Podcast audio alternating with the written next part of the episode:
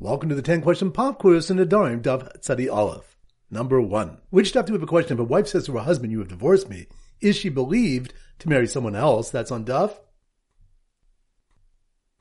Tzadi Aleph. Good number two. Which stuff do we have three statements of women which were originally believed for them to get divorced and collect their ksuba? That's on Daf. Tzadi. Good number three. Which stuff do we have a machlokas of it depends on the domain of the time of neder or its taking effect, such as a wife saying she'll be a nazira after divorce. That's on Daf. Pei Tes. Good number four. Which stuff do you have an incident where a man was secluded with someone's wife, and when the husband returned, the man broke through a weak wall and fled? That's on Daf. Tzadi off. Good number five. Which stuff do we have nine cases where a girl's neder cannot be revoked? That's on Daf.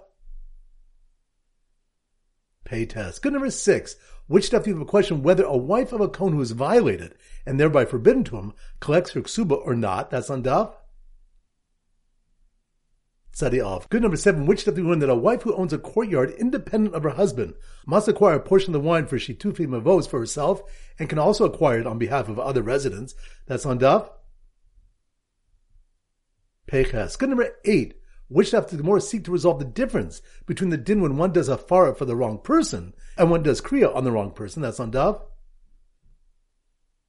Pei Zayin. Good number nine. Which stuff do we have the incident of a man who vowed not to benefit from anyone if he would marry before learning halacha? That's on Daf. Tzadi. Good. And number 10, which stuff do we that when one forbids all Kohanim and Levim, he has forfeited his Tovas Hana since he renders the Trumas and Maasros like mere dust? That's on Daf. Hey, hey, excellent. That concludes today's pop quiz. This is Rabbi Avram Kol wishing you a great day and great learning.